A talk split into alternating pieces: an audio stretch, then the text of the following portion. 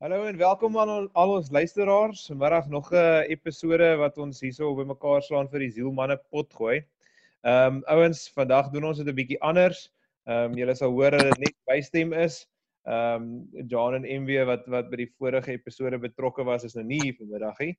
Ehm um, so die idee wat ons bietjie wil begin uitoefen, ehm um, veral met hierdie tyd wat ons nou social distancing moet uit, uitvoer, uh, is 'n 'n opwindende nuwe ehm um, reeks wat ons gaan parallel vrystel met ons ander episodes. Ehm um, ons gaan dit die Dapper Manne reeks noem.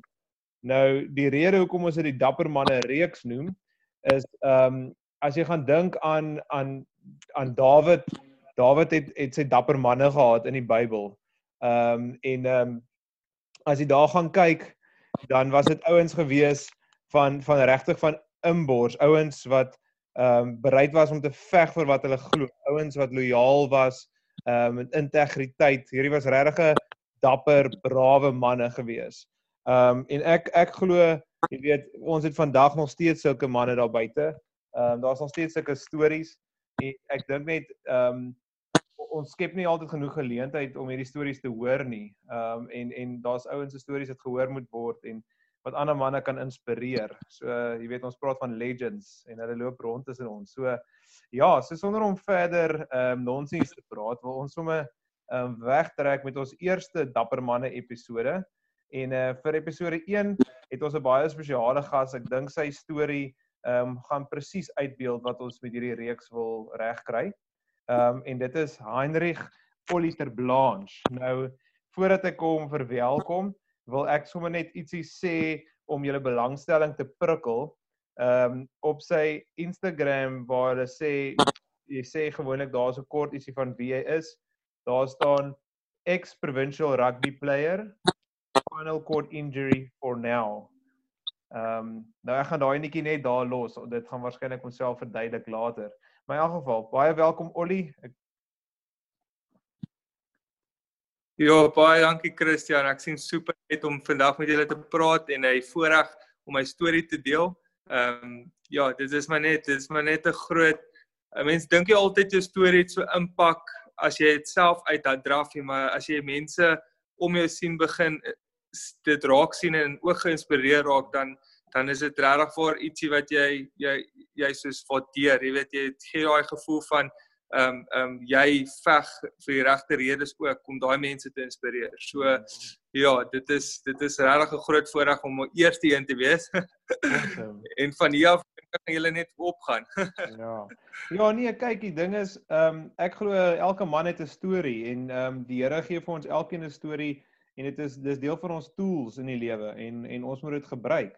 Ehm um, so ja, ag ehm um, Olie wat wat jy wat jou betref, ehm um, voordat ons begin, ek dink ek sal graag wil weet persoonlik en waarskynlik van die ander ouens ook, jou naam is Heinrich. Hoekom hoekom Ollie? Waar kom dit vandaan?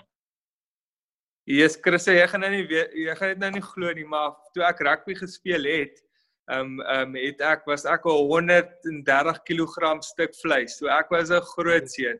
So van skool af tot tot in 'n provinsiale rugby in was ek die grootste man altyd daar die swaarste en dan noodwendig altyd tussen die sterkste. So ek was regtig vir 'n groot stuk beef. So ehm um, Ollie het maar net gekom en Ollie Leroux was mos 'n ja, groot ja. seun en hy burgers gehou, sy spur burgers en en Ollie en Ollie het maar gekom met my vriende wat my sien spur burger eet of 'n burger eet altyd as ek as ek na 'n wedstryd of 'n vir 'n nie nie voor 'n wedstryd nie, maar in die week van 'n wedstryd. So ek het altyd my my um, hamburgertjie geniet. So so oh, ja, ek kan nie ek weet nie of jy kan onthou Ulleru met ja, sy ja. spur burgers wat hy altyd adverteer het op sy ribs die vorige jare. So Ollie het maar van daar af ge gebeur.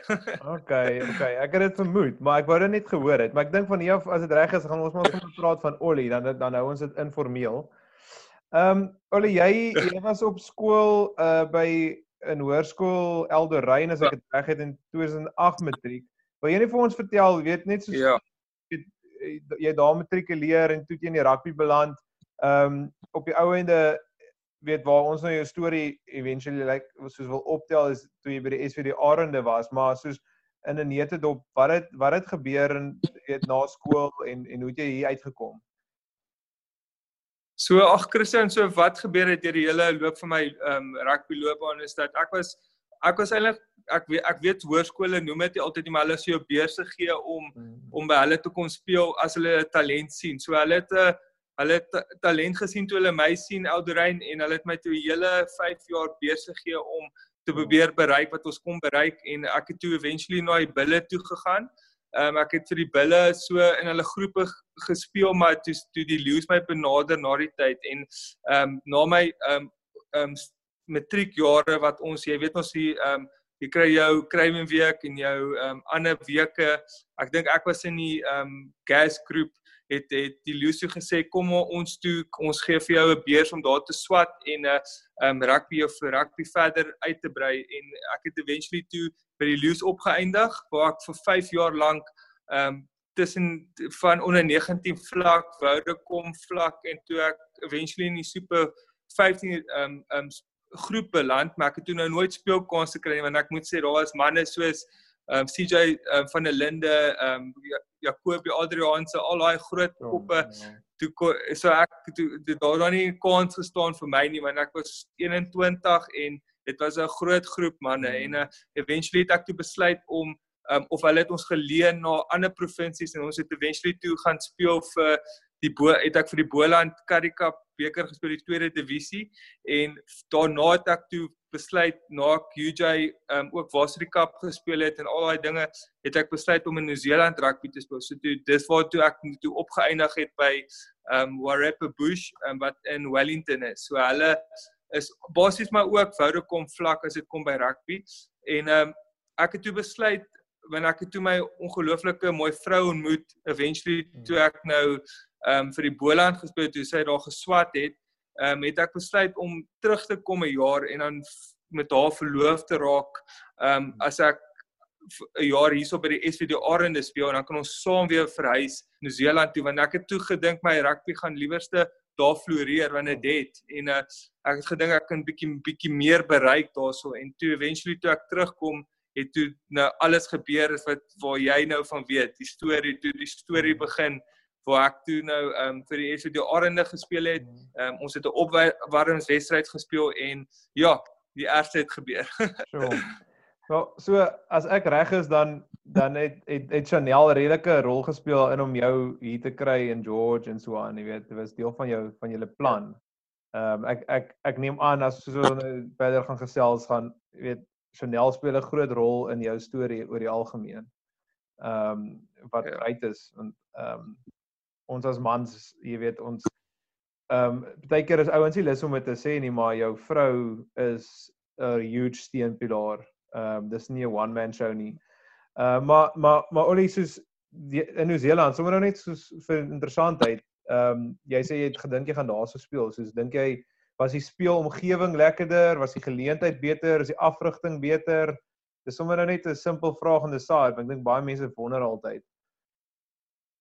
Jesus Christus, ek moet vir eerlik wees, toe ek ek het ek het gegaan met 'n uh, Suid-Afrikaanse mindset. Nie dat ons verkeerd is met rugby. Ek meen ons het die World Cup gewen. So ja. ons is regtig waar die beste wêreld nou, maar ehm um, hulle mindset met rugby is heeltemal anders. Dit gaan vir hulle oor hoe sterk jy is en hoe groot jy is en en al daai dinge. Dit gaan vir hulle oor hoe jy op 'n veld funksioneer, hoe jy beweeglik is en al daai goed en wat jou skill levels is en wat kan jy contribute na daai na die span toe. En ek het gekom met die mindset van ek gaan vir die ouens demolish en scrums en ek gaan vir hulle seermaak in elke rak en ek gaan ja. tackle en seermaak.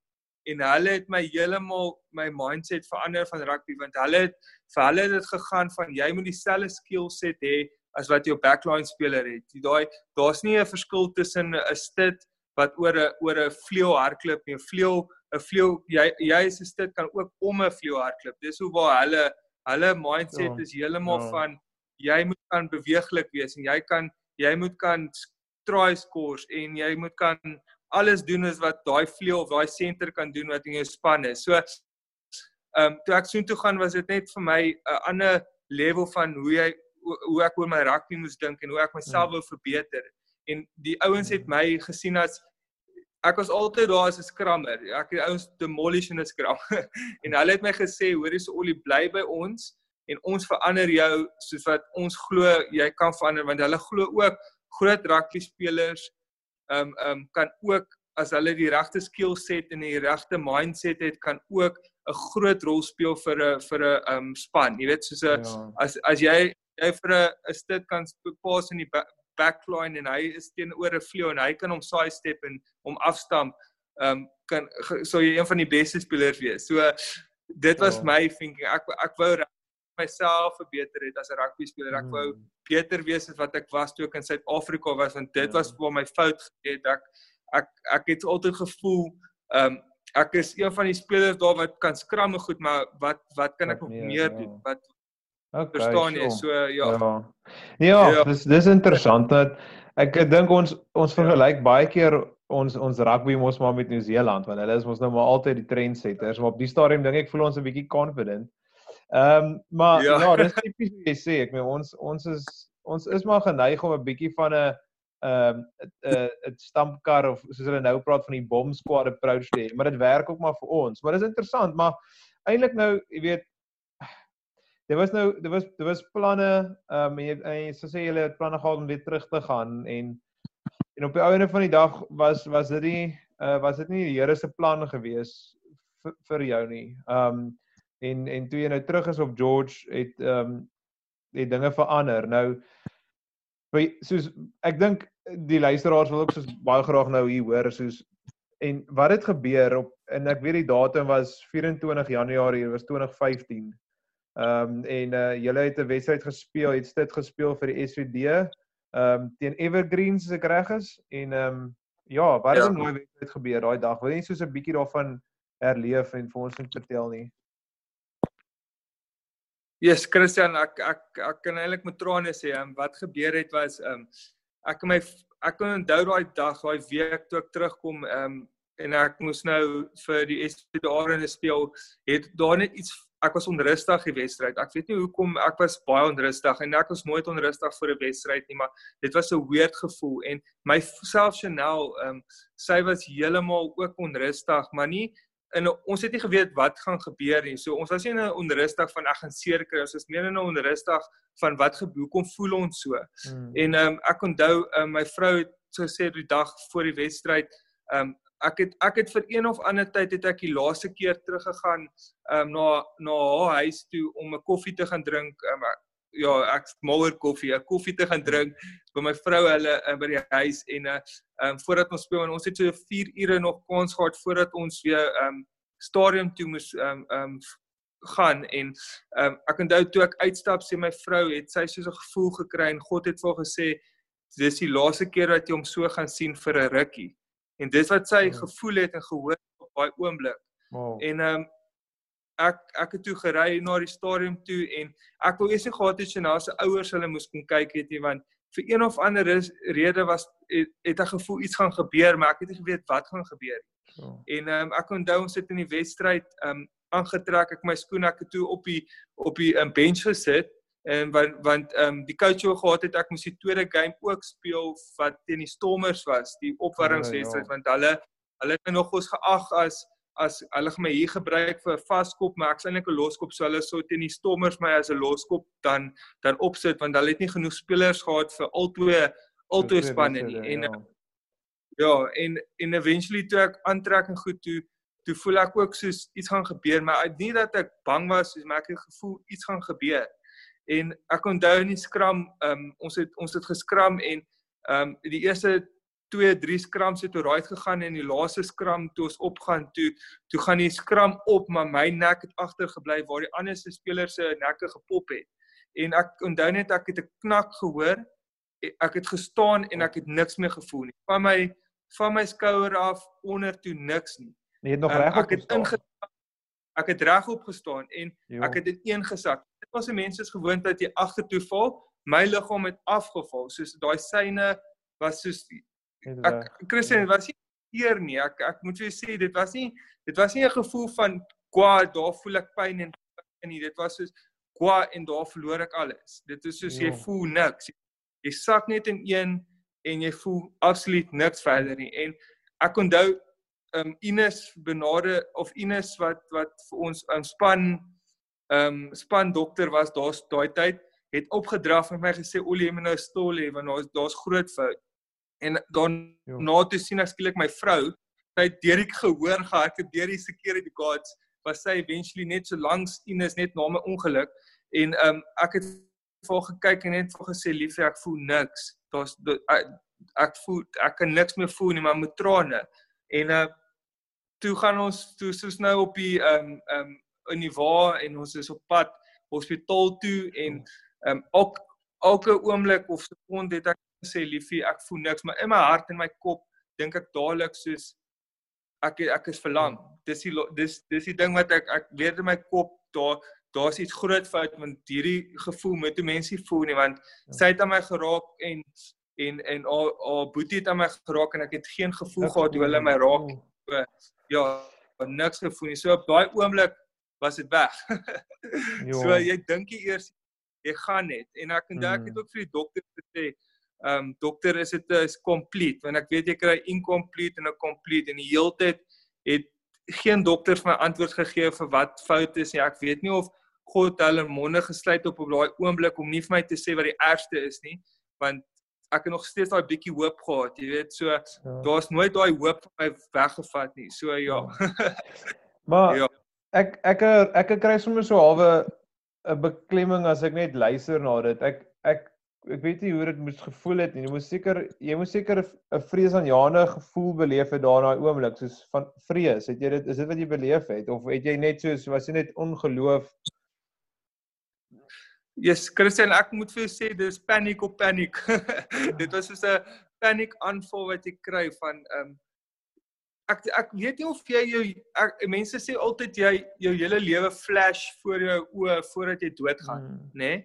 En in my geval het dit geflash van gaan my vrou by my bly eendag want ja. ek het nie meer 'n liggaam het geflash. Ek het al vooruit goed begin deur my kop uitgaan wat ek nie eintlik gedink het hoekom dink ek aan nie. Ek het soos dit het al begin dink van wat gaan ek nou doen? En ja, dit sure.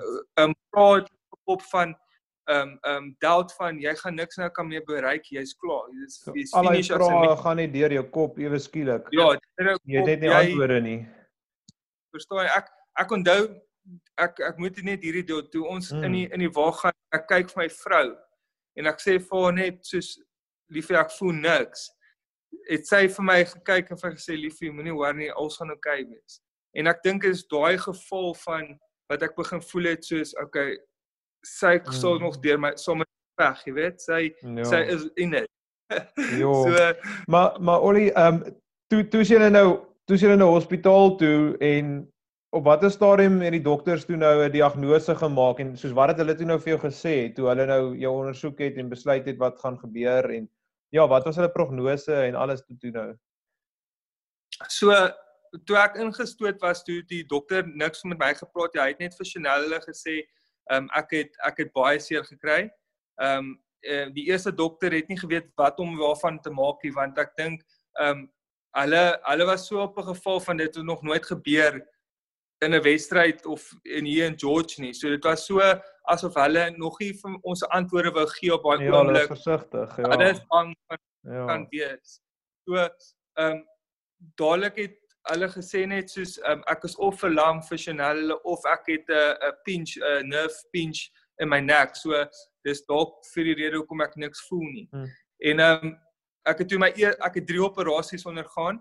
Ehm um, ek het eers operasie uh, hierso in um, George gehad waar ek dink ek was so 9 ure in die teater waar hulle uh, my nek probeer trek het om dit reg in te skuif en toe doen hulle 'n nood um, operasie waar hulle net want my nek was blypaar heeltemal los so hy was af heeltemal af. Hy was soos hulle sê ek as ek reg opgesit het so my nek net so heen en weer val. Hmm. so die hele die bene alles was af. So um, hulle het toe net ag ag voor geopereer net om hom te stabiliseer toe vlieg hulle my oor Kaap toe waar hulle toe um agter geopereer het met daai dokter spesialiseer met um 'n nekoperasies agter. So ek het 'n plaat voor en ek het 'n plaat agter.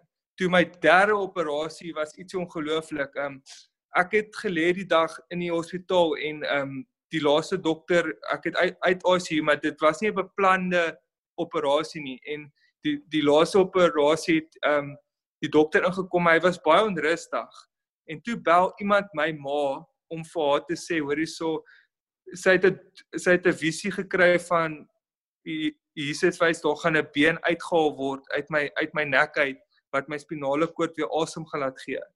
En um, ek onthou die dokter het heeltyd in en uit gekom maar dit was hmm. weird dit was nie my ma het ook niks en my en my vrou het ook niks daarvan gedink nie want eh, dog hy maar net iemand het dalk net ja geen net bietjie wysheid of iets ons het nie seker ek dink jy dink jy's op daai oomblikie en toe kom die dokter en toe sê hy wil nog een operasie doen. En toe doen ons die laaste operasie. Toe sê hy ek onthou die die ou wat ons ehm um, wat jy onder die slaap sê ek dink wat, wat noem jy hom? Wat jy in die in ja. Yes, hy hy het vir ons gesê vir my vrou gesê al, na daai operasie toe hulle die beentjie uithaal moet ons van nou af altyd neerskryf wat van nou af gebeur want dit was asof die spinaal hy hy sê hy het, hy het dit nog nooit gesien nie. Dit is asof die spinale koord net begin asemhaal het. So hy het expand skielik weer. En ehm um, ja dit was toe nou die derde operasie en ek was toe na rehab toe geplaas met niks gevoel, eh, nog steeds geen funksie in my hande nie en van daar af het die geveg gebeur. So, so ja. jy was jy was toe nou van die van jou skouers af onder toe op daai stadium verlam. En ek weet uh met met hierdie tipe beserings en goed, ehm um, hulle verwag in die eerste maand of paar maande verwag hulle tot 'n mate 'n bietjie van 'n verbetering as die swelling en die kneusing en die goed sak en dan en dan bietjie rehabilitasie en daarna verwag hulle jy gaan op 'n punt kom waar waar dinge half maar half piek.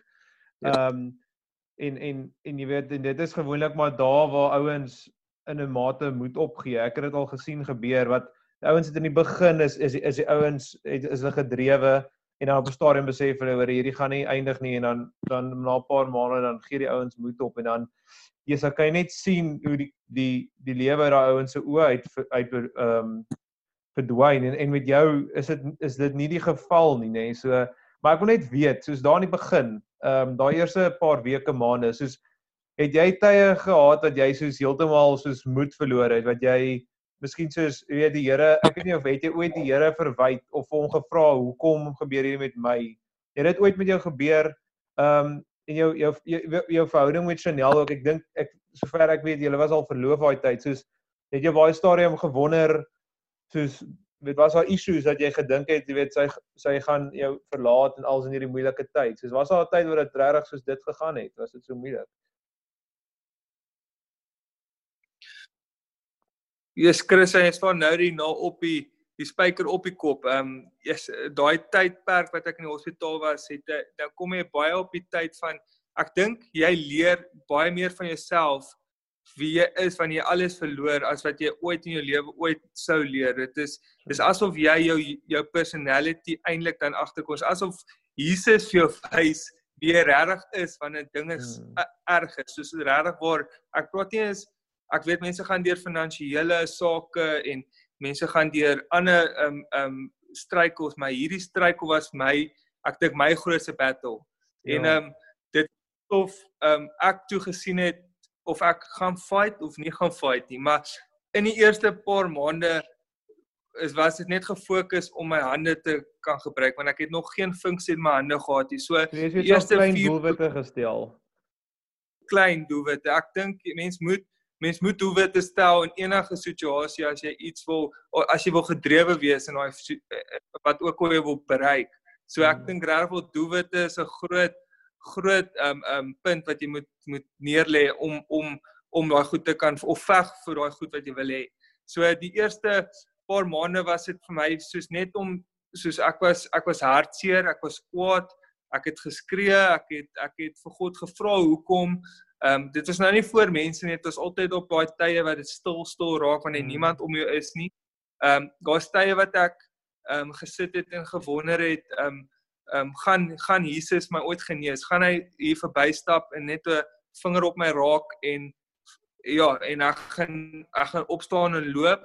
Ek ek het mense gehad wat my wat oorgekom het vir my gesê het olie ehm um, God sê jy gaan môre uitstap uit hierdie hospitaal uit. En dan sit jy daai hoop op en dan skielik gebeur dit nie.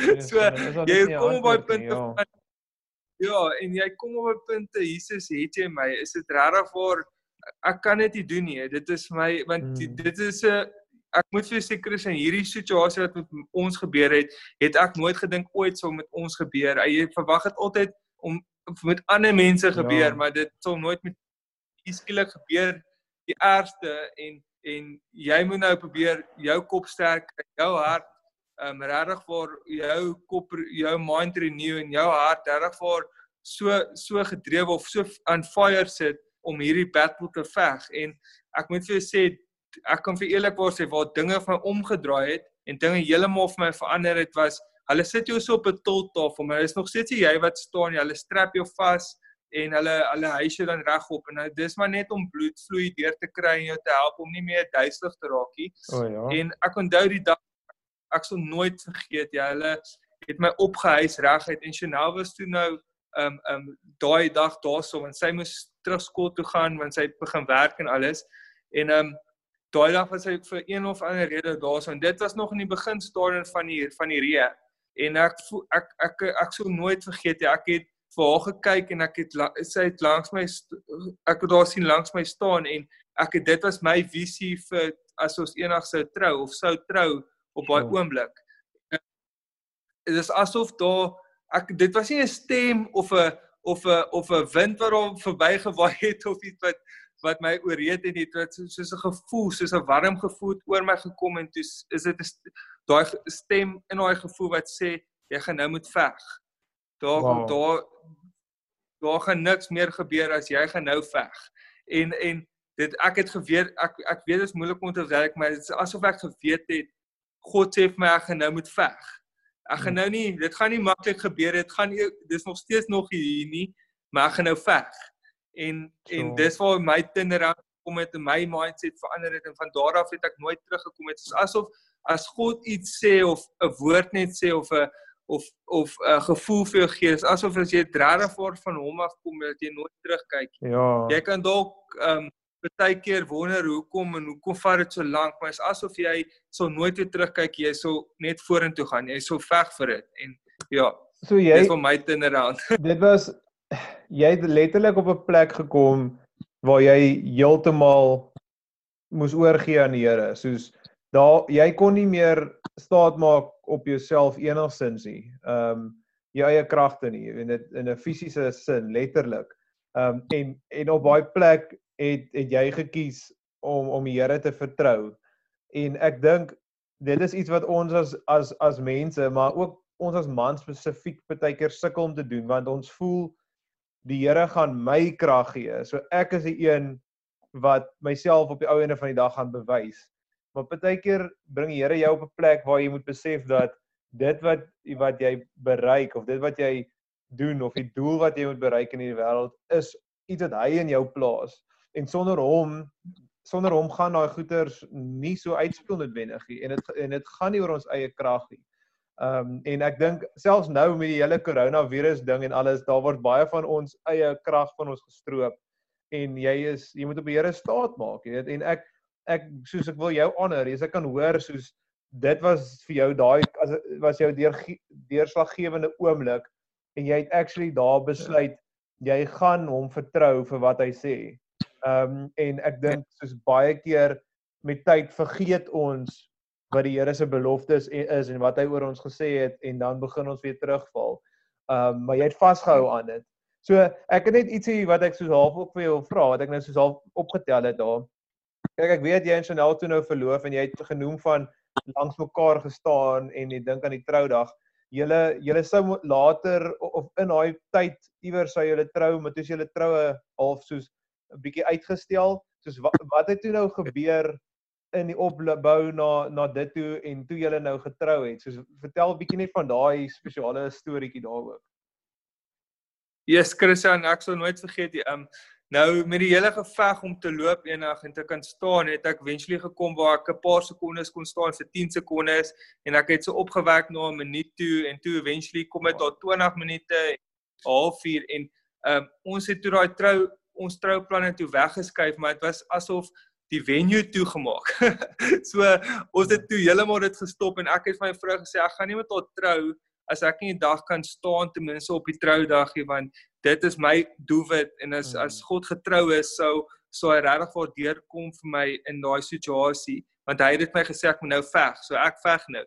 En um eventually het ons toe gekom by um um ek moet vir jou sê die die geveg het toe toegelaat dat God sy hand begin oopmaak vir vir miracles.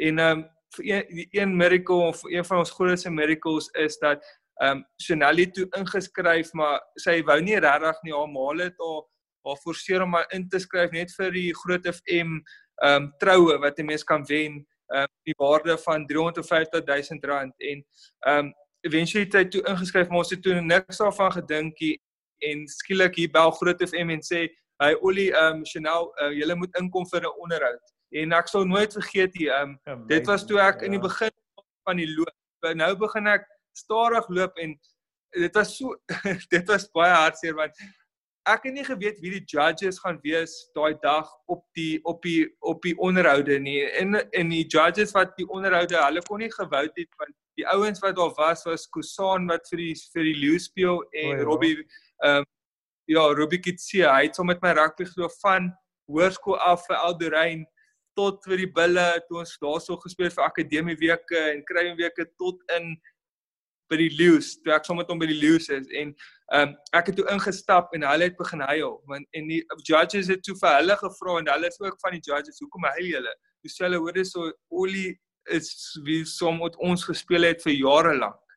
En hulle het toe nou gesê ek hulle mag nie meer vote nie ehm um, omdat hulle my persoonlik ken. Wow. En dit was net van ek het ek het weer reunite met daai spelers wat saam met my gespeel het op baie oomblik in 'n situasie waar ons wil wil um, um, ietsie wen wat ons nie nou meer kan bekostig omdat ek seer gekry het, jy verstaan. So dinge ja. ek het nou begin opwerk om dit en net so nou werk en hier wen ons toe op die ou ene die troudag en en dit was ietsie wat vir my verstom het want ek het nie gedink hulle so maar ongelooflike baie um vrou um couples daarso wat dit regtig ook verdien het. En um vir ons was dit net so 'n eye opener van um um ek het aanhou veg nê nee, en God het toe sy hand oopgemaak en vir wat ons nodig het. Nie verstaan? So hy het geweet die troue moet daai dag plaasvind op daai oomblik want dis wanneer ek die eerste keer kan staan.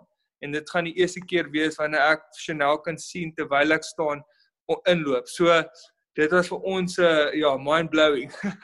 om so troue te Hoe skus, hoe lank was dit na toe ja, die troue, hoe lank was dit toe nou na jou besering? Okay, so die ek het my handfunksies teruggekry na so 8 maande.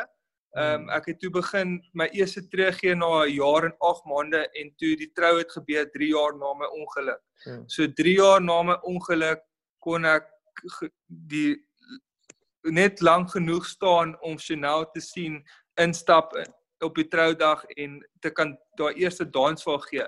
Ehm um, wat vir ons baie video. So ja, 3 jaar lank maar die trou toe gekom, ja. Ja, en dit is dit so, dit is uit en uit die Here se timing gewees. Jy kan ek kan sommer hoor hoe sy hand in dit was om julle te bless en ehm um, Ja, so dit is dit dit dit vat amper mense woorde weg om om te dink hoe die Here werk, maar iets iets wat jy wat ehm um, wat jy nou ook gesê het, ehm um, jy sê die Here maak sy hand oop as jy veg. Jy weet, ek dink baie keer ons dink as ons die Here gaan glo en vertrou vir goeders, dan gaan goed instant weet oombliklik gebeur en vinnig gebeur en soos wonderwerke wees wat net soos poef uit 'n rookwolk verskyn.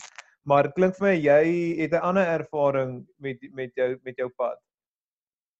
Ek ek ek kan eerlikwaar sê Christian, ek voel God werk met ons almal verskillend want hy weet wat ons almal nodig het ja. en en wat ons need, wat ons needs is en uh, vir my my vrou se persoonlike needs was dat ehm um, ek daai dag moes staan en loop en nou nou na 5 jaar en 'n paar maande is dit niets om eendag my kind op te tel en daai volle genesing te kry en dis waar God nou weer sy hand oopgemaak het in baie situasies soos ehm um, hy laat ek stamselle kry wat my daai ekstra twee maagspiere hm. gegee het. So ek sê vir my vrou nou het ek 'n two pack, so ek kan nou see toe gaan. Nou nou eerste keer vleiswys. en ehm um, daarna het daar eintlik iets groots gebeur wat ek wil graag deel met jou as ja. reg is. Ehm um, asseblief. Ek ek en my vrou, soos jy weet, sien jy ons elke dag by Virgin Active, ons oefen. Ehm um, maak nie saak of dit so 10 20 minute vat om in te stap of uit te stap, jy ons veg vir daai genesing en ehm um, ek en my vroutjie toe 'n praatjie gedoen by 'n dames aksueel waar my my my stem weggevat was die dag toe ek moes praat. Ehm um, ek kon glad nie 'n woord hmm. sê nie. Ehm um, dis asof God my ehm um, my stem weggevat het vir daai oomblik wanneer hy het geweet yes. ek gaan nie ophou kan praat oor my my koffie en sulke goed nie, maar hy het laat Chanel praat en ons storie vertel en dit was vir 600 vrouens en daai dag toe praat sy en alles en dit was baie emosioneel want vir oh. my was dit uit haar oogpunt uit af dis die eerste keer dat ek dit hoor van haar oogpunt af en dit was vir my soos wat 'n battle moes sy nie geveg het saam met my in hierdie situasie want mense dink altyd jy alleen veg 'n groot battle ja. maar die persoon wat saam die deur gaan sien dit heeltemal 'n ander hmm. oogpunt af en sy verstaan jy sy moes my deur staan deur alles en elke traan afvee en elke keer as ek vir my help optel en al daai dinge so dit was heeltemal vir my 'n ander ander kant van my storie en ek onthou na die tyd sit ons toe daar en 'n uh, tannie kom toe na my toe my ou tannie en sy sê toe vir my Olie wat doen jy nou? Wat wat, wat doen jy om jou genesing te veg? En ek sê tannie daar daar's nie iets wat ek nie doen nie ek doen alles. Ja, ek veg ek doen EMS training, ek doen tot stamselle gedoen. Ek gaan weer vir stamselle. Ek um doen um oefen elke dag in Virgin Active. Ek sien physios. Ek ja, ek doen elke moontlike manier waar Jesus nou eventually moet maar kom en my genees want hy moet sê hy moet sien en sê jy's my seun, jy gee nie op nie. Jy en jou vrou gee regtig op. So ek gaan julle ek gaan julle bless om te kan loop eendag en sy toe daar niks meer gebeur na daai dames aksie en dit was so maand daarna en toe bel daai vrou my en ehm um, sy bel my toe so ehm um, so in 'n gesprek met 'n oom wat hier kom werk het en ehm um, ek ek vra toe vir hy tannie ehm um, sy sê nee ons kom van die dames aksueel af en ehm um, ek het jou daar gesien en jou vrou actually sien praat en jy kon nie eintlik praat nie maar ek het jou gevra so 'n bietjie oor stamselle en toe dog ek hierdie persoon wil miskien net uitvind oor stamselle vir iemand anderste so ek het toe vir verduidelik nee tannie, ehm um, wat stamselle doen dit kan jou genees, dit help dit help met die ehm um, ehm um, ehm um, repair van van jou jou organe of so maar dit is 'n baie ehm um, dis nog nuwe tegnologie. So ja. dis nie bewys alles kan doen nie. En ehm um, die die vrou sê toe vir my, "Maar Olie, wat wil jy doen?" En toe sê ek vir haar tannie, "Ek het nou gehoor van hierdie genesings plek oorkant, maar sy het nog nie vir my gesê ehm um, sy gaan dit vir my doen nie. Ek het nog steeds op baie oomblik gedink ehm um, dis iemand anderste en ehm um, ek sê toe vir sy moet regtig vir hierdie persoon stuur na neurophysics toe ehm um, in oorsee want ons het van die storie gehoor waar ou na 25 jaar deur hierdie kon staan en loop en sy kind optel en dit is my droom. En toe sê tannie jy gaan nie glo nie maar ons gaan jou stuur. En ek moet wow, sê Christian dit 6 weke lank saam met my vrou in Australië. Nou met die lockdown kan ons nie nou gegaan het ons sou gegaan het nou al. Ehm um, maar dit ja, ek kan net nie vir jou bes, beskryf daai gevoel van want sy het my gevra Olie sit jy toe sê ek vir tannie hoef nie te hoor worry ek sit altyd. Ja. en toe sê sy by Olie um, ons wil jou stuur en dit gaan dit gaan tussen ons wees en ons wil regtig vir hê jy moet veg vir wat jy glo in. En dit was asof dit vir my dit was dit het tranig bring ek sê vir Christian ek ek my vrou het nou die dag eens op hy so dis vir ons so 'n nuwe bietjie hoop om nog verder te kom waar ek nou is. En dis ietsie ja. wat ek ook kan terugbring en en mense wat ook deur spinale koordbeserings gaan kan kan ehm um, help met dit. Jy weet wat dit kan bekostig om soontoe te gaan nie. Kan sê wat ek geleer het daar om te doen wat ek nou kan doen. So ja. ja. dit is 'n wonder. Daar is nou 'n wonder. Want dit is en ek meen dis ook nie daai goed dit kos nie klein geld nie, jy weet. Die Here het definitief ja sy hand in dit gehad om iemand so, soos te kry om, om dit vir jou te doen. Dis dis amazing, maar jy weet so jy ja. ek hoor jy jy weet jy jy werk hard en soos ek sê ek ek weet ek sien jou by die gym en ehm um, ja jy jy werk jy is doen hierdie stamsel uh, jy jou fisio werk alles jy jy hou net eenvoudig nie op veg nie. So jy het nou gesê van julle troue ehm um, wat wat vir jou 'n doel wit was. Ehm um, so waarvoor wa, sê soos as jy nou soos net in 'n neute dop weet op jou hand kan sê wat is die myn goed waarvoor jy veg? Hoekom hou jy aan? Hoekom werk jy so hard waar eh, so baie ander mense eh, wat in jou posisie was en wat jou ehm um, nuus gekry het van die dokters af, sal dit net aanvaar en maar die res van hulle lewe in hulle reistool spandeer. Hoe hoe wat is dit wat jou dryf nog steeds? So ag om eerlik weet waar te wees is dat ehm um, nommer 1 is dit dat my vrou is vir die grootste rol um, in hierdie hele situasie is dat ek het toe ek haar die dag sien langs my staan was sy my hoofdoelwit om eendag te kan loop en ek dink as 'n rugby speler dat ek so lank lank rugby gespeel het was baie ouens sal na so 'n situasie um uitreik en dit is nie verkeerd na sporte wat jy 'n rolstoel kan doen en al daai dinge mm. maar vir my was dit dat as 'n mens as 'n as is jy nie gemaak om om in 'n rolstoel te wees en jy's gemaak om soveel soveel meer te kan bereik en jo. Ja. en jy kan jy kan alles bereik ook in 'n rolstoel. Ek vat dit glad nie weg nie. Al wat ek sê my my hart was altyd van ek wil wys dat maak nie saak wat jou omstandighede is, hoe moet is dit dat as jy regtig voor veg vir wat jy wat jy glo en jy glo Jesus vir jou kan doen, kan hy kan hy sy hand oopmaak en hy kan en hy sal sy hand oopmaak en hy sal jou deur dit deur werk en deur dit deur veg. Jy weet, ehm um, vir my as ek dink baie van my rugby loop loopbaan speel ook 'n rol van nooit opgee om om te bereik wat jy wil bereik ook in die rugby nie. So ek het myself probeer daar ook om te oefen. So ek is 'n oefen ek love oefen. Ek hou baie van oefen en dan ehm um, nommer 2 is my vrou ehm um, was hy toe ek haar haar getrou die dag het ek vir haar gesê ek gaan ek gaan nog steeds veg en ek gaan hierdie is nie waar ek gaan eindig nie. Ek wil eendag ons kinders optel. Ek wil eendag saam met haar hand aan hand loop. Ek dink die grootste geskenk wat wat God vir ons gee op hierdie aarde en dit is nie dis nie um besittings en goed, dit is jou gesondheid. Ek dink ja. gesondheid is alles. Jy weet, ja. dit is as God jou bless mm. jou gesondheid is dit is dit die grootste geskenk wat jy kan uitvat van God, dit is genoeg. Dit is genoeg vir my.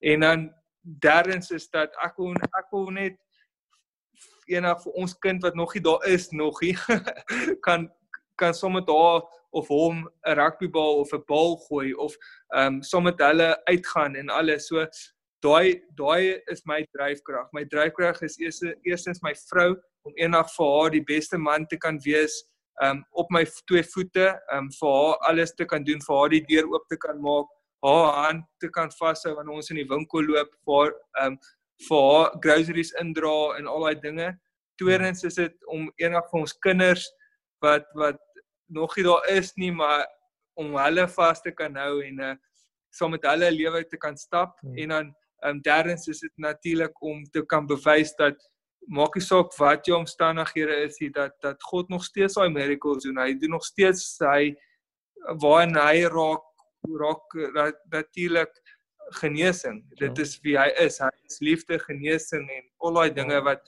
wat ons in die Bybel sien van hom so hmm. en hoor van hom voel van hom in alledaagse lewe. So ja. ja. Nee, uh Yes, Olie, daar's daar's daar's soveel waarhede in wat jy sê en wat mense daar uit kan trek. Ehm um, en en dit laat mense net soos weer eens besef goedjies wat vir party van ons regtig soos van selfsprekend is. Hoe mense dit moet value en hoe jy daai goed elke dag moet koester en vir die Here moet dankie sê daarvoor, nê, nee, soos ek dink nou aan iets simpels wat jy ook nou half gesê het, jy weet om te kan hand aan hand loop met my vrou, jy weet. Doen ek dit genoeg? Jy weet waardeer ek dit? Ehm um, en as ek nou daaraan dink ook soos ja, julle julle is nou wat 3 jaar getroud Chanel stap hierdie pad saam met jou elke dag. Ehm um, ek moet sê ja. ek haal my hoed af vir haar. Soos sy sy is ja. duidelik sy is duidelike eyster vrou. Ehm um, en ek ehm um, ek dink aan jy weet so hierdie omstandighede en goeters is is is definitief iets wat wat wat 'n verhouding onder baie druk kan plaas want jy as man ehm um, daar seker goed wat ons as man voel ons moet kan vertolk in 'n verhouding ehm um, en en julle moes julle verhouding en julle omgewing half herstruktureer en anders begin bietjie dink oor oor oor hoe dit werk, jy weet. Ehm uh, want ek dink ons het 'n tradisionele prentjie van wat 'n man se rol is. Ehm um, en en ek dink in julle situasie het jy al waarskynlik al agter weet baie meer hiervan geleer, maar hoe die man hoe die hoof van die huis is, maar dat dit dalk ietsie bietjie anders beteken as om fisies die ou te wees wat die huishouding ran. Ehm um, en en ek dink net so is daar daar's daar's soveel meer meer diepte daarin, maar jy moes obviously 'n redelike pad gestap het daardeur en ek dink seker elke dag nog steeds 'n pad. Maar ja, ek wil net sê ek haal ook my hoed af vir jou vrou en en wat sy doen. Ek kan ek kan hoor in die manier wat jy praat oor Chanel en so aan. Sy's regtig 'n 'n groot rolspeler, die grootste rolspeler um, buite in jouself in hierdie storie. Ehm um, en ek as ek net soos hoor nê, nee, dan kan ek al klaar sien wat die Here kom doen het in jou storie. Ongeag van waartoe dit nou nog gaan, net deur waar jy nou is. As ons luister waar jy begin het, ehm um, en hierdie dokters het gesê jy gaan nie weer loop nie en waar jy nou al kan met krikke loop wat soos ek verstaan heel wat meer is as wat verwag is. Ehm um, ja. Da, en die inspirasie net hoe lank jy nou al aanhou beklei en klein stappies, klein stappies verbeter, is dit al klaar 'n huge oorwinning en die Here se se se droom vir jou is soos ontvou want soos jy gehoorsaam hom en jy glo in hom en jy hou vas in hom. Maar en dan in hierdie proses ehm um, onlangs het jy begin met met ehm um, met met jou eie koffie ehm um, ek gaan nou maar sê lyn wil jy ons 'n bietjie daarvan vertel want ek dink dit gaan nogal as jou storie regtig vasmaak nou. Wat wat is die storie agter die koffie? Christian sê seker jy wil my vra dit want my vrou sê altyd as ek begin koffie praat, hou ek die oppies. ja, wel hierdie hierdie is 'n klein kansie vir 'n verniet advertensie, maar kom ons hou dit maar daar. ja, ehm um, Rise Koffie het begin. Ehm um, ek het eventually begin koffie doen ehm um, ehm um, vir Konnag Koffie wat aan Dirk 'n face koffie verskaf en uh, koffie was nog altyd 'n liefde. Uh, dit was van rugby af het ek baie koffie gedrink voor 'n wedstryd wat wat ja, dit was maar my pre-workout. en ehm um, eventually dit on on on, on omgesit in 'n in 'n um, regtig vir 'n liefde en 'n en 'n ehm um, passie en die passie toe 'n werksgeleentheid en dis waar die koffie toe toe eventually gebeur is dat toe ek vir Konnag begin werk, toe het Elvis Blue my ook genader om sy koffie bietjie te te bemark En ehm um, van daar af toe werk net ietsie doen wat bietjie bietjie meer is as net koffie en 'n ko koffie wat 'n hoop hoop skep en dis waar Rise koffie van daarna gekom het is dat ehm um, maak nie saak wat jou omstandighede is, dat jy kan rise en jy kan regtig waar deur dit kom of jy kan raai en en jy kan ook rise en 'n lekker koppie koffie drink en ek het toe eventually ge-team up met um, Root Coffee Roastery wat um, my raak gesien het en gesê Olie um, kom ons doen 'n koffie en ons doen ietsie wat ietsie groter as net koffie, ons gee terug.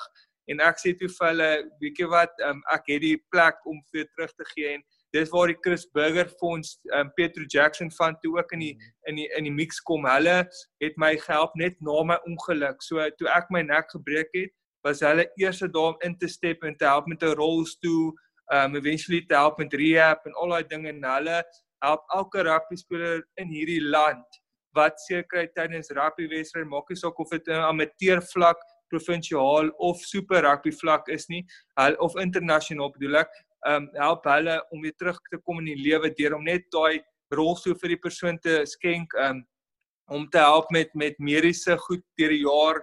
Um hulle help met um as jy nou 'n uh, spesiale rehab sien wat jou kan help help hulle jou daarmee daai onkoste so dis reg vir 'n ongelooflike um um van en die hoofspeler rolspelers wat daar is die die presidente of die hoe kan ek sê trustees is John de Villiers en John Smith en al daai groot springbokke wat mm. wat ehm um, regtig vir ehm um, ek ook saam gepartner het om hierdie koffie te laat laat gebeur. So vir elke pakkie koffie wat ons verkoop, donate ons R2 aan hulle ook. So ehm um, ons wil ook help om hulle te laat gaan uh, of aan die gang bly want hulle doen ongelooflike werk vir ouens in ons situasie en um spelers wat wat seker ek meen um onlangs het al twee rugby spelers ook seker gekry PE en uh een in die Kaap en die Wes-Kaap meer um ek dink dit was in 'n klub rugby wedstryd by die Cape Flies maar nie nou met die lockdown nie want ons mag nie meer rugby speel nie maar mm -hmm. voor dit en uh, nie, ek ja. meen daai daai ouens ek ek ek sit myself in hulle skoene en as dit gebeur is dit klaar soos wat mm. doen jy nou? Waartoe gaan ek nou? En net daai bietjie support van ons het jy hoef te worry oor jou rolstoel of al daai dinge nie. Ehm um, gee jou klaar daai eerste stapie in die deur om om te veg vir of jy nou eendag wil gaan werk of jy wil um, 'n provinsiale paralimpiese atleet raak of jy wil enig loop soos ek of jy wil hmm. verstaan jy so dit gee daai eerste stapie net om verder te kom as waar jy nou is. is en dit, dis is, ek dink wat ons afdag. O, ekskuus man. Sorry, ek het jou daar ja. dood gepraat. Is dit hoekom jy dit ehm um, koffie met 'n purpose noem? Is dit waar dit aansluit? Yes. Alraai. Ja, dit's right so vir purpose. So vir elke pakkie wat ons verkoop, help ons iemand. So dis wat dis wat dit so groot maak. Soos ek ek dis na my hart omdat dit persoonlik met my gebeur het en mm. hulle persoonlik my gehelp het. So dis hoekom ek so passievol is om hulle te help want ek meen dit was die eerste woorde toe hulle my gehelp het wat ek vir hulle gesê het en hulle kan getuig is dat ek gaan julle enig help. Ek nie geweet mm. op daai oomblik hoe en wat ek gaan doen nie, maar toe die koffie nou oor my pad kom en ek so geïnteresseerd raak van hoe die koffie werk en waar waar die bone afkom en hoe dit gerous word en hoe jy blend saam sit sodat jy die regte smaak level kan kry en hoe belangrik crema op 'n koppie koffie is wanneer dit laat maak het het het hulle eers in my kop gekom en gesê kom Ollie kom ons doen ietsie wat wat groot is. Jy weet en dis wat ons droom is. Ons gaan retail ons is in spaars ons is natuurlik in um, lodges en uh, restaurante wat nou deur die lockdown ook getoe is en goed maar ons hoop regtig voor dat die levels gaan afgaan en ons kan regtig vir die koffie versprei want hoe meer koffies ons daar buite kry mense wat regtig agter dit is en dit support hoe meer gaan ons ehm, 'n um, verskil maak in elke speler wat tydens rugby seer kry om sy lewe te verander. So ja, dis rice koffie, rice met 'n purpose en ons het twee blends nou, twee blends. Ek wil net vra um, ja die blends. Ek ek, ek het gesien als twee en ek en ek ek het ek wil hê moet soos daaroor uitbrei want ek dink dit gaan 'n lekker aansluit by jou storie want ek kan duidelik sien jy vat jou storie in jou produk en dit jy gebruik dit om jou storie te verkondig en te inspireer ook want ek sien daar was daar's die die hero en daar's die die brave en jy in die embleem op die koffie as ouens dit nou later dalk koop is is om is ook 'n ouetjie wat wat rise. Jy kan sien hy hy staan op in 'n oorwinningsposisie. Maar vertel ons bietjie van daai hero en van die brave, soos hoekom hoekom daai twee spesifieke name? Soos wat is wat is die storie agter dit? Dat ons ons dit by jou storie inbring. So ons het ons het die dag gesit en uh ons het met Ruth gepraat en ons het toe besluit ons gaan twee blends doen, maar ons wil blends doen wat wat ook inspireer deur die woorde wat wat daarop op die pakkie gaan. So ehm um, rice koffie drie elemente wat baie belangrik is. So ons roast op aanvraag. Ons het natuurlik die storie wat gekoppel is vir my en my vrou en dan derdens het ek mos gepraat oor die Chris Burger vir ons wat ons teruggee. Hmm. So die storie is van die blends is dat ons die hero blend is ons malt roast. So dis nou vir daai ehm um, tannies en die ooms wat nie te sterk koffie drink nie. Ehm um, en hulle dit het 'n lekker um die cupping notes is nou dit 'n fruity accent en dit is 'n soeterige koffie. So um wat lekker is van die koffie is dat ek het dit genoem die hero uh, omdat my vrou in hierdie laaste 5 jaar tot tot 5 en 'n half my hero was deur die hele situasie en wow, die hele my okay. hele So ek noem dit die hero omdat sy my hero is elke dag. En dan Goed, ons the brave blend dis mooi. medium to dark roast koffie en uh, natuurlik is dit 'n brave want my vrou sien my as brave elke dag as ek haar in Virgin Active of enige oefening in my krikke inloop sien sy my as brave want sy weet wat dit veg vir my om so te kan oefen en hoe sy my moet help. So sy sien my as hierdie brave ouetjie wat ek baie trots op is want ek ek ek kan al darm dan nog oortuig dat ek 'n ek 'n handsome ouetjie is nee, maar definitief hoor jy ons ons the brave blend is natuurlik soos ek gesê het ons medium to dark maar sy copy notes is dat hy het 'n dark chocolate aksent in hom. So is natuurlik 'n meer 'n bitterige, nie bitter nie, maar 'n soet bitter wat wat regtig vir lekker is. Dis my gunsteling koffie en dit ek moet sê my vrou se het goed verkoop in die begin, maar the brave vat nou oor. So ek moet sê ek wen haar nou. Ons het ah, daai oh, kompetisie aan. Een gaan die beste verkoop. Maar ja, so ons is regtig wat trots op hierdie twee blends en ons gaan nou kyk na 'n nuwe koffiereeks wat ons eksklusiewe koffiereeks gaan wees. Ehm um, dis nou weer vir daai spesiale geskenk aan iemand en eh, dit te, gaan 'n espresso bean mees wat natuurlik ons dit tol genoem gaan noem vir die rede dat ehm um, as jy 'n hero wil wees of jy wil brave wees moet jy natuurlik tol staan deur elke situasie wat jy gaan of lewe. So ons ons ons sit regtig voor of ons ons glo regtig voor in die woorde wat ons in die koffie ook sit is dat dit jou sou inspireer dat jy kan 'n hero wees en jy moet ander hero wees elke dag vir jou man of jou vrou. En natuurlik brave is natuurlik hoe jy dit moet aanpak. Jy moet brave wees om 'n hero te kan wees. So wow. dis waar alles nou So Olivia, so, ja. dit dit is amazing en en en ek dink nou sommer net soos ek het nou 'n lekker 'n uh, koppie van jou hero gedrink en dit is baie lekker. Ek moet nou daai brave ook gaan tackle een of ander tyd. Uh maar ek dink net soos dit dit is so amazing geskenk ook nou, jy weet, want dit is net 'n manier om vir iemand te kan inspireer en vir hom sê hoorie ek koop vir hierdie koffie dit laat my aan jou dink of in 'n moeilike tyd koop jy vir iemand daai koffie en hulle sien dadelik hierdie pakkie hulle sien hierdie storie. Um dit is amazing en ek ja. dink dit gaan verskriklik baie harte raak. So dit is dit is so cool en dit en is my great hoe jy jou vrou ook in dit honor want ehm um, jy jy weet jy vat nie hierdie hierdie battle ehm um, en hierdie en die victories wat jy kry net vir jouself nie dit is dit is julle albei en en dit is amazing hoor hats off vir julle.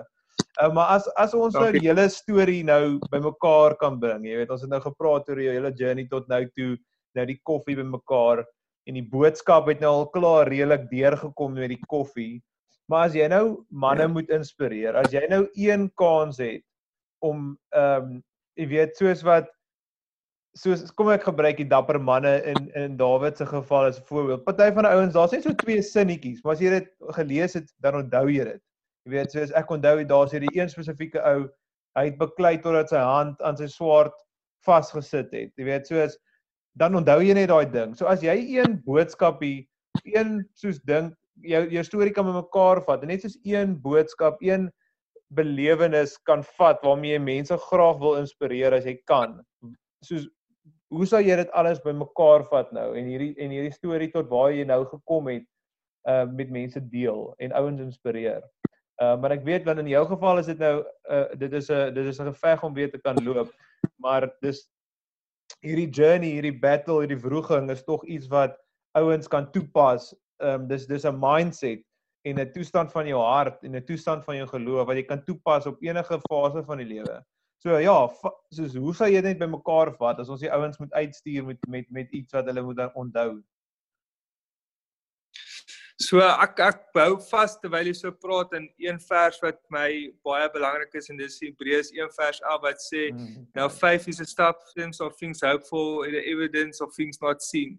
En ek dink regtig vir my is dit belangrik dat mense moet verstaan dat goed gaan nie vyf gaan nie inskop as jy nie daai eerste stappie uit die boot uit gaan as jy nie ehm um, ehm um, gaan veg af voor en God gaan nie vir jou net goed laat gebeur jy moet regtig vir eerste aksie neem sodat hy die res kan doen. En my hele storie is dat ek gaan ek gaan daai daai stap vat op die water en maak nie saak of ek gaan gaan verdrink of iets ek weet God gaan my weer oplig en dan weer laat stap verder tot waar ek moet wees. So ek gaan aanhou veg, aanhou glo, aanhou vertrou, aanhou lief wees en aanhou hardloop soos wat ja, wat wat ek voor my sien wat wat ek wil hê moet gebeur en ek gaan nooit opgee daarop nie. So dit is my my wrap up is dat moet nooit opgee, maak nie saak wat jou omstandighede is nie. Jy sal God sal deurkom, jy sal sien, hy gaan sy hand oopmaak. So ja, dit is my storie, ja, my wrap up.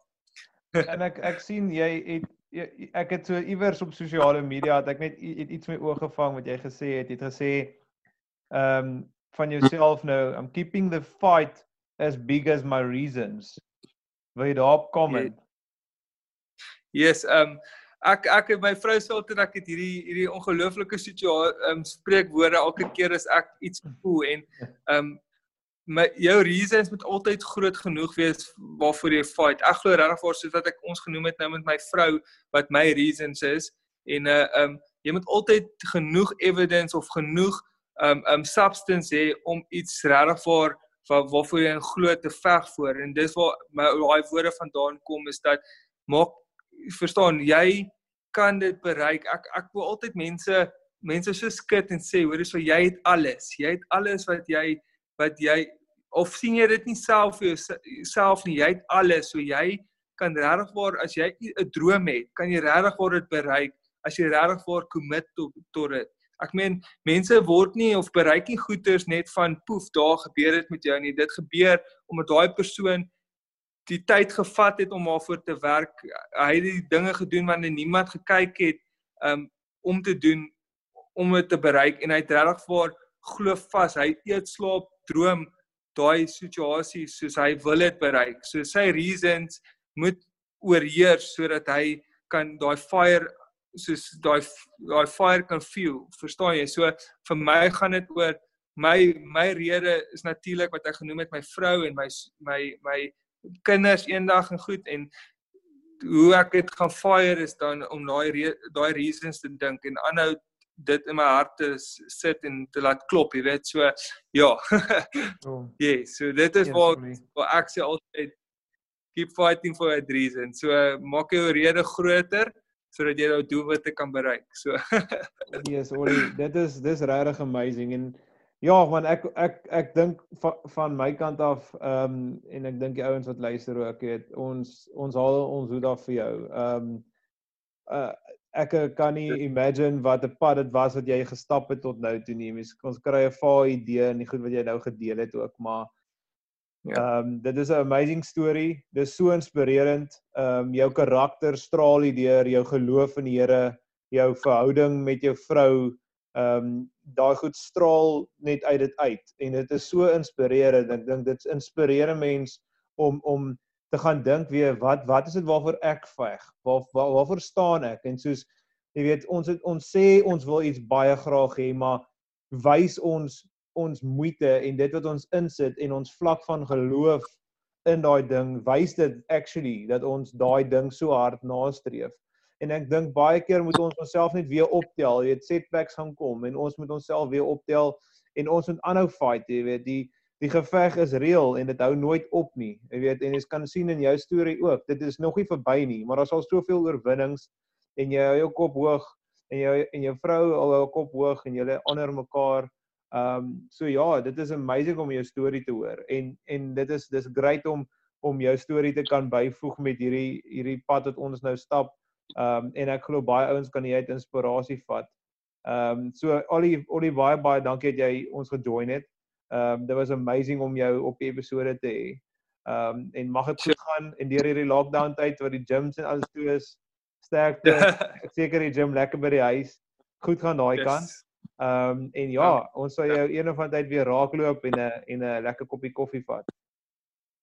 Lekker. Ag dankie Chris en waardeer dit hoor en uh, soos ek ek wil net vinnig afsluit ook om ja. te sê dat vir altyd mense wil altyd hê ehm um, so raak dit net net in my hart gevoel soos jy mense ja. altyd Jesus sien in jou lewe werk maar mense kom nooit agter hoe naby hy eintlik is die soos ek soos jy het genoem met my vrou en en en die geveg en alles is en dat mense hulle help waar hulle kan is dit is Jesus. So staan jy hoe my vrou verander het vir my in my situasie moet Jesus wees dit kan niemand anders te wees hier ja. om haar lewe het laat leer lê elke dag vir my om my te help is natuurlik hoe Jesus sy lewe aan die kruis neergelê het vir ons. So ja, ek hoop dit is regtig vir ietsie om me, mense te laat besef dat God is 100% agter jou en hy is in elke ding en is in elke situasie. Jy moet dit net raak sien. En ek wil deur hierdie gesprek was lekker en ek hoop regtig vir julle manne drink lekker koffie deur die lockdown en dat julle aanhou ons gaan nie deurkom soos wat Jesus ook vir ons deurgekom het nog ja, elke seker, keer. So ja, seker. ja, dankie Olie. Ons praat weer. Dankie Christian, hoor. Lekker dag hoor. Totsiens hoor. Manne baie dankie. Cheers. Dit is ons episode vir vandag. Ehm um, dankie dat julle geluister het. Ek hoop ons storie gaan julle inspireer. Ehm um, en ek hoop Olie se storie gaan julle inspireer. Ehm um, in die links moet julle kyk. Ons gaan daarso 'n link opsit na Rise Coffee toe. Ehm um, gaan search dit bietjie, ehm um, soek die koffie op, ehm um, volg Ollie se storie. En ja, wees geïnspireerd manne, gaan uit, gaan dink wat dit is waarvoor jy veg, gaan dink, gaan praat met die Here, vroeg daarmee. En uh moenie op 'n beklei nie, hou jou kop hoog staan op. Ehm um, die Here het ons gemaak om te beklei en hy fight saam met ons. Dis die belangrikste ding wanneer jy voel of jy niks het nie, is hy nog steeds daar en jou geloof is die ding wat die deurgraag gaan gee. Ehm um, nie jou nie nie jou vir jou vermoëns noodwendig in jouself nie, maar jou vermoë om te glo in hom en in vas te hou in sy roeping en sy skepingsdoel vir jou. So sterkte manne, uh vat dit vas. Was baie lekker om weer te gesels. Tot volgende keer. Cheers. Right Oli, baie dankie ou. Ek waardeer dit. Dankie Jan man, ek waardeer dit. Dit was baie lekker. ek ek het 'n mond vol, so jy moet pas op as jy met nee. my praat, hoor. Ek praat baie. nee, dit was lekker. Voel jy voel jy jy kon daarom sê wat jy wou sê of het ons iets uitgelos of iets as jy alright, is jy tevrede? As jy sê ek ek voel regtig vir soos wat jy sê, hoe natuurliker hoe beter. So ja. as jy baie gaan jy nie altyd alles kan sê nee, wat jy nee. beleef of voel ek meen daar's dalk 'n woord daarin wat iemand iemand kan so uitvat wat ja. regtig waar 'n lekker tawwe tyd is en so hopelik okay. is dit go goed genoeg jy weet nee, ek ek, ek, ek voel altyd bly. ja ek's baie tevrede dis drie Dit uh, ja. Ja. ek nee, is ook tevrede. Nee, hoor jy nee, ek ehm um, dis regtig vir my baie cool en ek het nou actually bietjie meer eintlik al gehoor as wat ek ook geweet het voorheen. So dis baie ja. cool en ehm um, ja, ag gee sorry, ehm um, ek gaan ek gaan hier hierdie dingetjie verwerk en so aan en sodra hy reg is, gaan ek hom vir jou ook aanstuur. Ehm um, maar ja, ek waardeer dit regtig dat jy die tyd uitgesit het. Dis dis amazing en jou storie is soos is regtig baie inspirerend. Soos ek het nou nie net goeters ja, gesê ja. om vir die podcast te fight en en wat jy en en Chanel doen en so aan dit ek haal my hoed af vir julle regtig. Uh was baie en, en ek en ek ek sê vir my vrou, my vrou sê altyd ek ek sê ek herhaal baie goed baie keer. So jy moet maar goed uithaal as ek baie nee. goed herhaal jy. nee, jy het nie. Nee, dit was regtig lekker en jy praat lekker en ehm um, dit wat wat jy gesê het is is alles goud. So daar gaan En die ding is een ou iets vang een ou se oor en 'n ander ding van vang 'n ander ou se oor. Jy weet een ou sit dalk nou met 'n ja. battle wat hy met homself beklei, 'n ander ou het 'n het 'n huweliksprobleem of wat ook al, jy weet ja. en, en daar's verskillende stukkies goud wat verskillende mense gaan vang en dit is ek ja. glo dit is die power van mense se testimonies. Soos ek ja. gebruik veel eerder 'n testimony as 'n preek of 'n les ja. uh, wanneer jy mense ja. wil iets leer of mense wil inspireer. Ehm um, dit is dit is 100% ja. Dit is baie keer hoekom hierdie goed ja. ook met ons gebeur is is nie net om jou karakter te vorm en wat wat die Here deur jou wil doen nie, maar sodat ander mense iets kan leer. Ehm um, so Ja, def Ja. Maar, maar ek sê moet ja. sê nog mense soek vir die podcast, jy weet ek ja. ken 'n paar spelers wat nou al Springbokke is. Ehm um, as jy wat saam met my rugby gespeel vir jare lank, so ek hmm. kan vir jou laat jy met hulle ek dink jy hulle is besig in hierdie lockdown nie. Ja, so, dit is al amazing. Meer mense verstaan nie net meer mense lok dalk na julle um um hmm. na julle groep toe om te luister en alles want ek meen partyke is al bekende name soos dit hoe jy mense kan lok om na ander podcasts ook te luister. Dis so seker so ja. Ek ek, ek kan vir ek kan vir jou 'n paar ouens gee as jy wil. Ek gaan 'n bietjie hoor en kyk wat wat vry is want hulle almal moet vry wees. So hulle kan ja. niks vir my sê nie. Ja. Dan kan ons kyk of jy met ek weet nie of jy vir Franco Moster ken en nee, en daai manne nie. Ek ek Nee, obviously nie. Ja, nee. ek kan hom dalk vra, jy weet. So dit sal ook 'n bietjie met jou praat. Ja. Ja, ek dink dit sal amazing wees, maar miskien moet ek as ek sodra ek hierdie episodetjie klaar het, dan stuur ek hom vir jou aan en dan kan jy dit vir van hierdie okay. ouens stuur en kan hulle daarna luister en dan kan hulle besluit of hulle wil. Okay. Kyk vir vir ons sal dit flippe en goud wees soos regtig dis wat mense ja, wil doen, maar obviously ons begin nog net. Ehm um, ons is nog heavy soos ja. amateurs. Jy weet ek ek leer nog ja, om mooi te praat en alles. So dis dis 'n challenge, maar soos daai goed is vir ons 'n huge boost gee. Ehm um, ja. Ja, jy ek ek gemaklik, soos ek het gemaklik gevoel. So dis hoekom ek sê toe ek nou met jou praat, toe dink ek toe dink ek jy dink kan lekker die ding kan lekker rol met ander ouens ook, jy weet, ja, soos as jy ja. met die regte ouens praat ook want ek ek ek weet ouens soos dit, hulle wil nie 'n uh, informeel of formele ding hê nie. Hulle hou ja. van om dit te hou. So ja. So, dis so, so cool wees. Ja. Ja, dan kan jy bietjie kyk of jy met die manne kan praat en kyk wat jy uit hulle kan kry. Ja. Voor die lockdown- amazing. Dan dan dan het hulle tyd, jy weet. Ja, ja, ja. Nee vir feit. Hoorie Ollie, dit was great, hoorie. Uh maar ja, en sien groete vir Chanel ook sê vir haar dankie dat ek dat ons jou tyd kon steel. Ehm um, dit was Dankie. awesome. Regtig, dit was waardeer dit.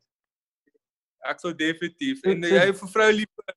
Ek sal so maak. Sodra ons sodra ons weer 'n gap het, gaan ons 'n koffietjie drink, hoor. Definitief. Ek ek het nou my barista skills opgewerk, nê. Nee? So as jy O, ja. kom, gaan ek vir jou legit maak. Ek het die masjien alles. So Ja. ek gaan vir julle ek gaan vir maak. Ek het nou nie nog nie late aard agter die rug nie, maar ons werk daar. Wow, great. Ons maak so Ollie. Lekker dag verder. Reg my af hoor. Cheers ou. Cheers Christian.